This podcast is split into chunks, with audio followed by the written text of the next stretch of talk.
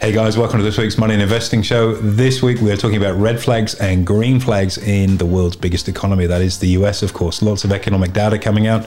Making sense of it, of course, becomes a little bit more challenging. Let's listen to our take on this. Hopefully, we can give you a few key pointers to keep you safe on the straight and narrow, most importantly, profitable. See you in the show. Hey guys, welcome to this week's Money and Investing Show with me, your host, Andrew Baxter, and as always, my offsider and co host, Mitchell Renshaw. Thank you for having me on the show, Mr. Baxter. I'm not sure if it's that suit being in blue, but it makes you look awfully tanned. Sun kissed, I believe. Sun kissed. Month in the Mediterranean will do it for you every time. Very jealous, very jealous. I'll get there one day. Speaking of which, let's talk about somewhere else across shore, and that's the US. Uh, major headlines coming out of there right now. We've just had the Jackson Hole Symposium Economic Conference. Seems to be a bit of a mix of data at this stage in the US green flags and red flags. I want to talk about both of those.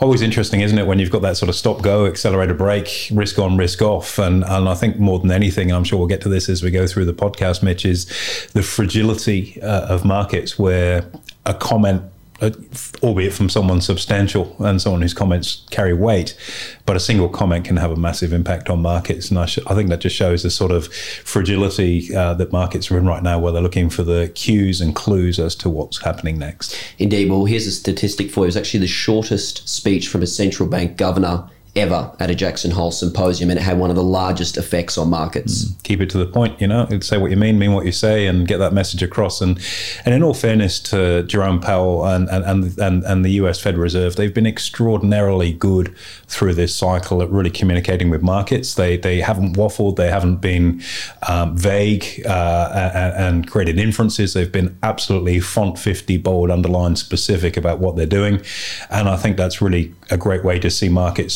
stewarded through really volatile conditions. You know, we're going to raise interest rates. It's going to happen. It's probably going to be this or that that's the sort of information that markets thrive on versus you know what our reserve bank has done here in Australia, which has been really sort of murky and, and, and open to misinterpretation, according to Dr. Philip Lowe, not my favourite person, as everyone that follows this podcast would uh, would follow, and, and and and that's really poor guidance from a central bank. Make it clear, make it obvious, and markets respond to that. Versus yeah, uncertainty um, and, and vagueness is not there. So certainly Jerome Powell's comments yeah had a direct and immediate impact on markets, and as I say, that reflects the fragility of where things are at right now. Right, one comment, boom, and you get a you know a three percent move. Yep. Or seventeen percent move up in UVXY on Friday. Nice trade, by the way. Very good trade. Now, AB, the, the whole notion of these decisions or these speeches or comments these central banks are making is in respect to the data which mm. comes out. So, can we get a short rundown on how important data is, what kind of data is important, and what effect it has on markets? Look, uh, it, we've been in a situation where markets have really been looking for some solid headlines to anchor into. Obviously, you know, the post-COVID world,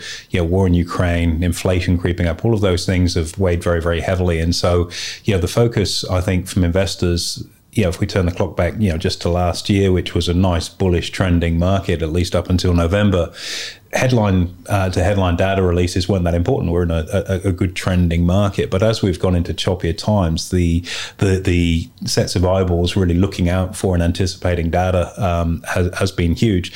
So let's take CPI, uh, you know, consumer price uh, inflation, and PPI producer price inflation as two, you know, pretty important headlines given the fact that you know the conversation is is about inflation as it has been now for the last six months, and, and what we've started to see is a bit of an easing in those, which is great news. Um, you know, it showed that um, you know price pressure is starting to ease off. There's always a lag between PPI and CPI, but they're both starting to show a little bit of weakness there.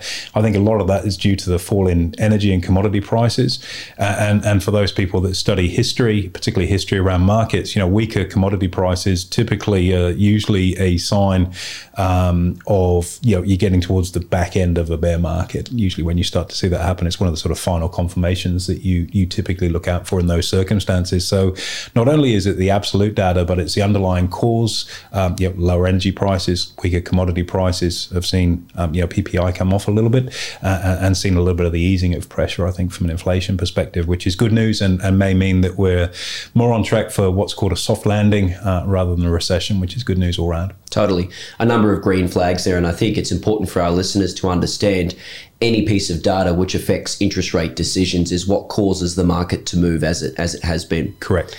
Any other good pieces of information that we've had come out in the US, AB specifically? Well, the earnings season was was deemed as being you know pretty positive. The companies will get in the confession booth and have to say you know how the uh, last quarter has been and what they anticipate going forward, uh, and to a large extent that that surpassed expectations. That said, you know expectations were so incredibly low um, that you know any any hint of light at the end of the tunnel was deemed as being you know largely positive. So by and large, it was a reasonable earnings season, which you know the market responded well to. We saw a, a nice move higher, but the underlying challenges facing the economy haven't gone away. Um, you know, if you look at earnings uh, and consumer sentiment, let's tie the two together. Um, yeah, I, I do think that that's still a cause for concern in the US because whilst inflation may slow down, we've got to understand that inflation is, that rate of change in prices. Now, if prices move up very steeply, that's inflation. If in prices stay high, that's not inflation. Okay, and that's a really hard one for people to get their head around. Um, but once prices move up, they very seldom move back with the same level of gusto. And so, yeah, that's really hit the consumer. It's hit the consumer uh, in terms of their confidence in the US, insofar as um, you know higher grocery bills, which is a global phenomenon, and, and, you know, and as we see, you know, geopolitical events in the Ukraine and China and things like that constrain supply of goods and services. You know, prices have definitely moved high. Energy prices have moved high. They sort of come back a little bit now, um, and, and, that's really affected the consumer and the spare money, the discretionary money they've got left at the end of the day to go spend on on what they choose to. Uh, and I think that's going to continue to have a, a more marked effect as prices maybe don't rise as much, but are more more durable at those higher price levels, and we've got to contend with a more expensive economy to live in. Uh, and I guess what I'm talking about there is something called a, a yeah a trade down, um, and that's where you know if you go into the grocery store, maybe you're not buying the brand that you want. You might get a cheaper brand. Um, it's still pasta. It's still pasta sauce. It's still X or Y. It's just not. It's just not necessarily that premium brand that you would normally go for. And that's the sort of thing that does hit earnings over the longer term for companies for sure. So that's that's a, a mixed one um, to look out for. But I think that that does have some level of risk still associated with it. You know, from a retail perspective, you know, the consumer went ballistic last year. You know, most closets in the US are, are pretty full of clothing, uh, and so you can sort sort of see that that sort of sector probably will, will, will be continue to run into a bit of a headwind, I think. Yeah, it's funny you say that. We just had our Aussie uh, retail sales figures out. Mm. 0.3% was the expected. It was at 1.3. Yeah. So very healthy on the consumer's part likely because we're at full employment. So, what about employment in the US, particularly AB? Yeah, I mean, the employment's still been, you know, and, and, when you talk about employment and unemployment in the US, you know, the measure for unemployment is quite different to here. Um, you know, obviously, you've got to be actively seeking work, et cetera, et cetera. Um, we also saw a lot of people leave the workforce, um, you know, when COVID happened. And that's not something to be sort of dismissed to the annals of history. We saw the same thing here in Australia, where let's say you're sort of transitioning into potentially retirement and you think, well, yeah, that's it's all over now anyway um, may as well just take an early retirement and coast through. Um, you know, a lot of people did that and left the workforce. One of the things that we're, uh, and we've seen this sort of quiet quitting movement, which has also caused some issues within the labour markets where, you know, people that have been under a, a level of stress, poor them in this work world that we live in. Um, you know, you wonder how they'd handle, uh, you know, stress like a depression in the 1920s, uh, for example. But, you know, parking that to the side for a moment, um, you know, people have sort of gone through this quiet quitting movement and now having to come to terms with a manifest manifestly more expensive cost of living, and that's bringing people back into the labour market. Is that and you know because we've had full employment, wages have moved up as well, so it becomes more attractive to be in the labour market too. So you know you're starting to see those people creep back in, um, which is you know is a phenomenon that's quite unique to what we've seen in the last sort of 18 months in markets. Um, yeah, but yeah, you know the, the, the employment markets are really really um, healthy, uh, which is good to see. Uh, what we've seen in Australia, which is maybe slightly different from the US is, and this also is underpinned, of course, by the welfare system we have here in Australia. That even though we've got you know full employment and, and, and in fact more people, you know, plenty of vacancies, seven eight hundred thousand vacancies in the marketplace right now, we've also got more people on benefit than that were there before COVID too, and that sort of nice warm bottle to suck on uh, has prompted probably a bit of tardiness of people getting back into the workforce. That's not such an issue in the US because the welfare support system for unemployed people is is, is, is virtually non-existent. All right. Well, there's a lot to digest there, AB. Um, what are some red flags that we're seeing in the US right now? Look, I think um, yeah, politics would have to be a, a, huge one. We've got the midterms coming up on the horizon. Uh, I don't think that's going to be particularly pleasant for the Democrats. Um, and I'm not saying this with any level of political bias. There's just a, a, been a vacuum in terms of leadership. And some of the successes you might talk of would be, you know, the IRA Act, the, the Inflation um, Reduction, Reduction, Act, Act yep. uh, which is legislation that's just been passed to, to get prices down. It's a really nice political headline. Sounds good. It does. And, you know, the intention of it is great. But like anything, when the government try to interfere with things, it usually has the opposite effect. I, I think you're going to see yeah, quite a substantial long term wait uh, before you see anything remotely um, directly impacting on inflation pressure, which is the number one pressure for, for, for, for, for the US economy right now. An example of that is you know the, the ability for harder negotiating for the prescription drugs uh, between you know hospitals and the drug companies, which is you know it's the biggest rot on the planet. Anyone that's had any kind of uh, any kind of medical attention in the US knows that it, I mean it's just phenomenally expensive for no real reason.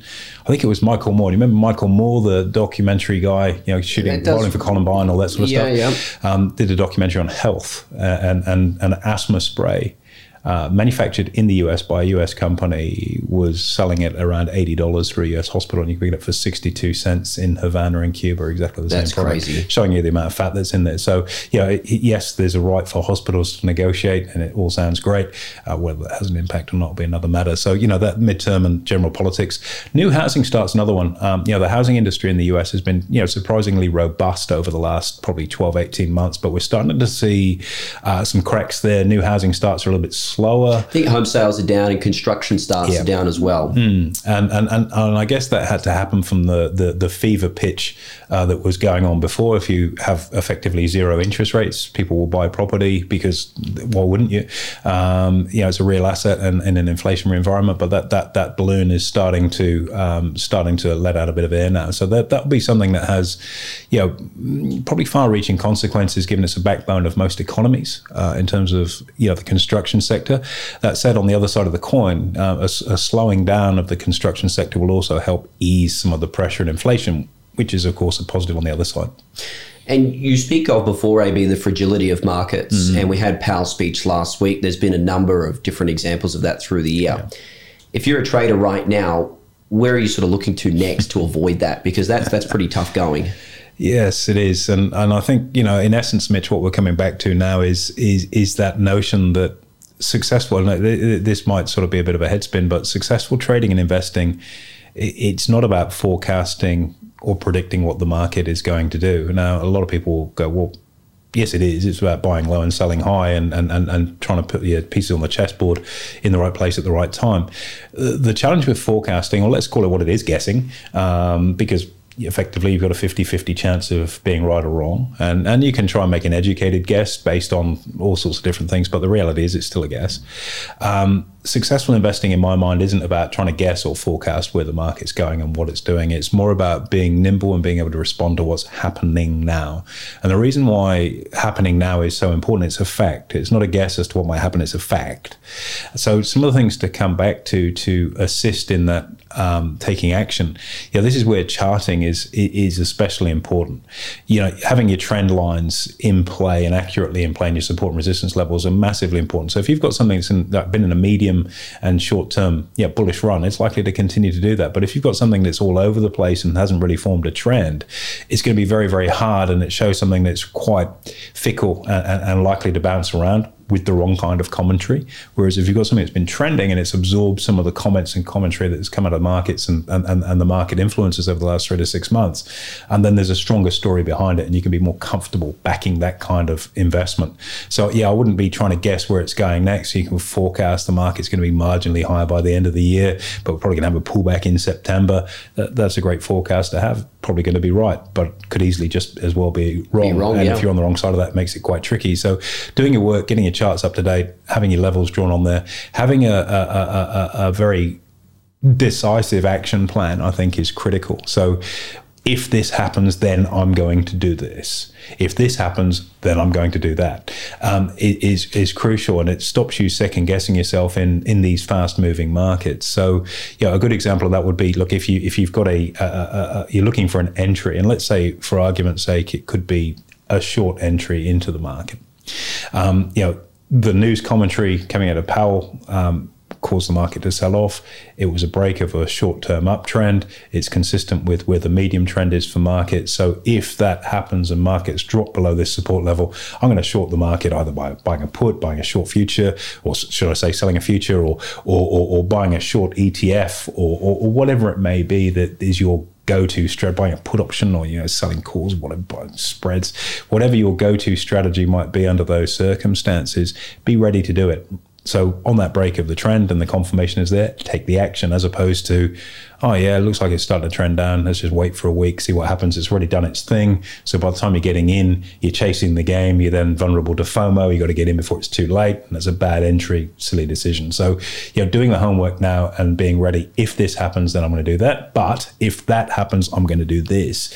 So having a bit of a dogleg game plan. So yeah, if markets move higher, you've got an action plan. Markets move lower, you've got an action plan. If they stay flat, you've got an action plan lay out the work now so that when the confirmation presents itself, you're not there thinking, what should I do under these circumstances? You're actually in action mode and capitalizing on the opportunity that presents.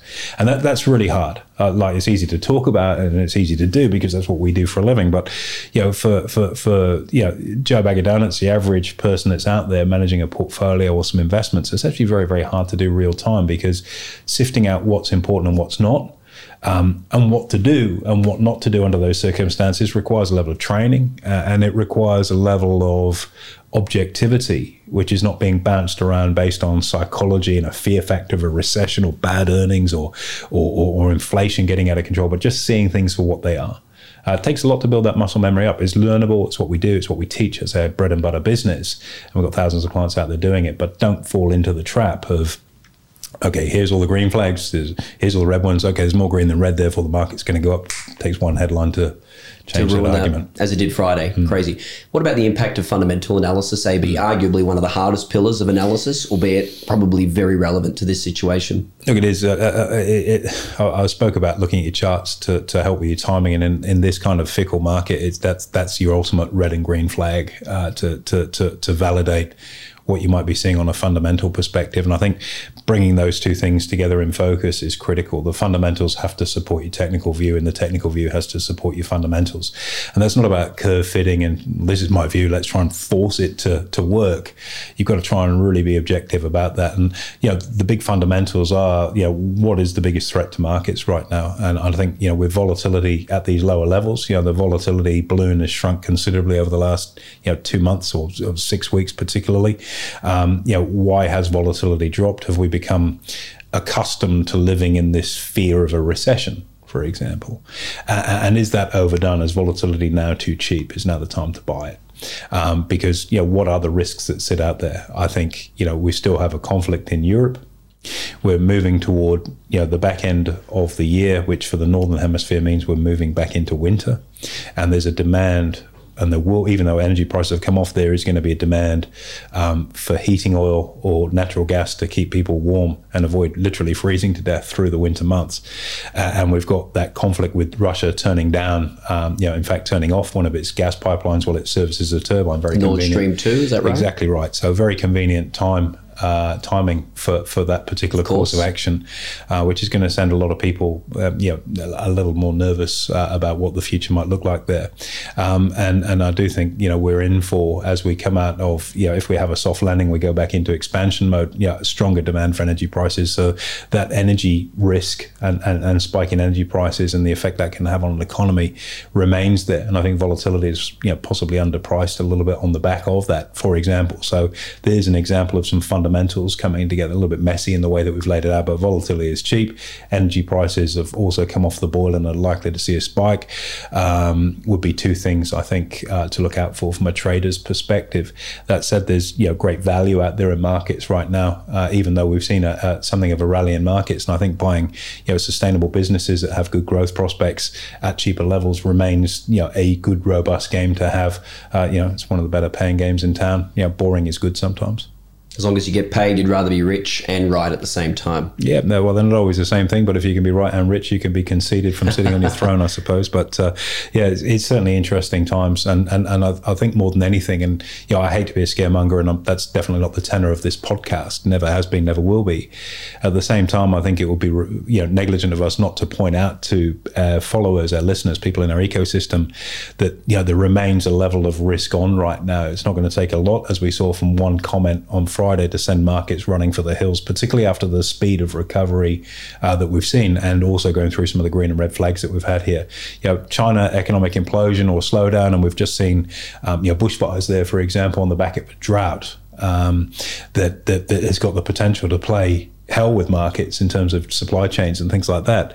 Um, we've got a drought in the US where you know you've got Lake Mead at 20% of its capacity, which means you know um, your farmers in the Southern California. Um, Arizona area may not have water for irrigation, which causes you know, a devastating impact on on food supply. Same in Mexico too, for that matter, um, which gives you inflation on your food uh, on your food products and, and, and, your basic goods. So yeah, there's prospects for energy inflation to come back and food price inflation to come back really really quickly. So well, we might see a 50 basis point rate rise if that was a forecast. Not that we're in that game uh, from the next FOMC meeting. There's nothing to say that's the last move because if inflation comes back, they're going to get out with the size 12 cowboy boots and stamp that into the ground. Interesting, AB. Thank you very much for that analysis. I think really good outlay there of the data and then how that affects markets. So, any any final words before we cap off today? Risk management absolutely key through these times. Cannot stress how important it is. Um, there are, uh, you know, in these kind of markets that are not trending markets, it's there's a good chance that you're going to be wrong at some point and doesn't matter that you're wrong it's how you handle being wrong. So what strategy do you have in play if your view or what you're doing isn't working? And i would say you know the first cut is always the cheapest. It's always the easiest. In fact we've got a an interview coming up in a couple of weeks time with my uh, my good buddy. Oh i can't wait uh, for this and one of the most notorious traders in the 1990s literally global stardom all for the wrong reasons for this particular character. And, and uh, as his advice uh, comes through loud and clear in our interview you know the first cut's always the cheapest. So risk management is is crucial. If you're not sure who I'm talking about, that that, that podcast will be coming out in a couple of weeks' time, and uh, look out for that. It's a, an absolute ripping interview, that's for sure. You've got me there, AB. Thank the you very intrigue much. frame. So manage risk. Most important thing for our clients right now is, is to manage risk. If things go wrong, cut it quick, uh, be decisive, uh, and don't second guess yourself. This is not an environment to, oh no, give it a day, give it a day before you know it, you're in all sorts of uh, tricky conditions, uh, which is not where you want to find yourself, especially when you've got Christmas presents to buy in a couple of months' time. Can't wait for that. Ready to go. Awesome. Well, thank you very much for your time today. It'd be a great little insight there. Absolute pleasure. Anytime, Mitch. There you have it, guys. Make sure you give us a review and a rating so we can get this message out further, have more people in front of this good quality information, and we'll look forward to hosting you next week.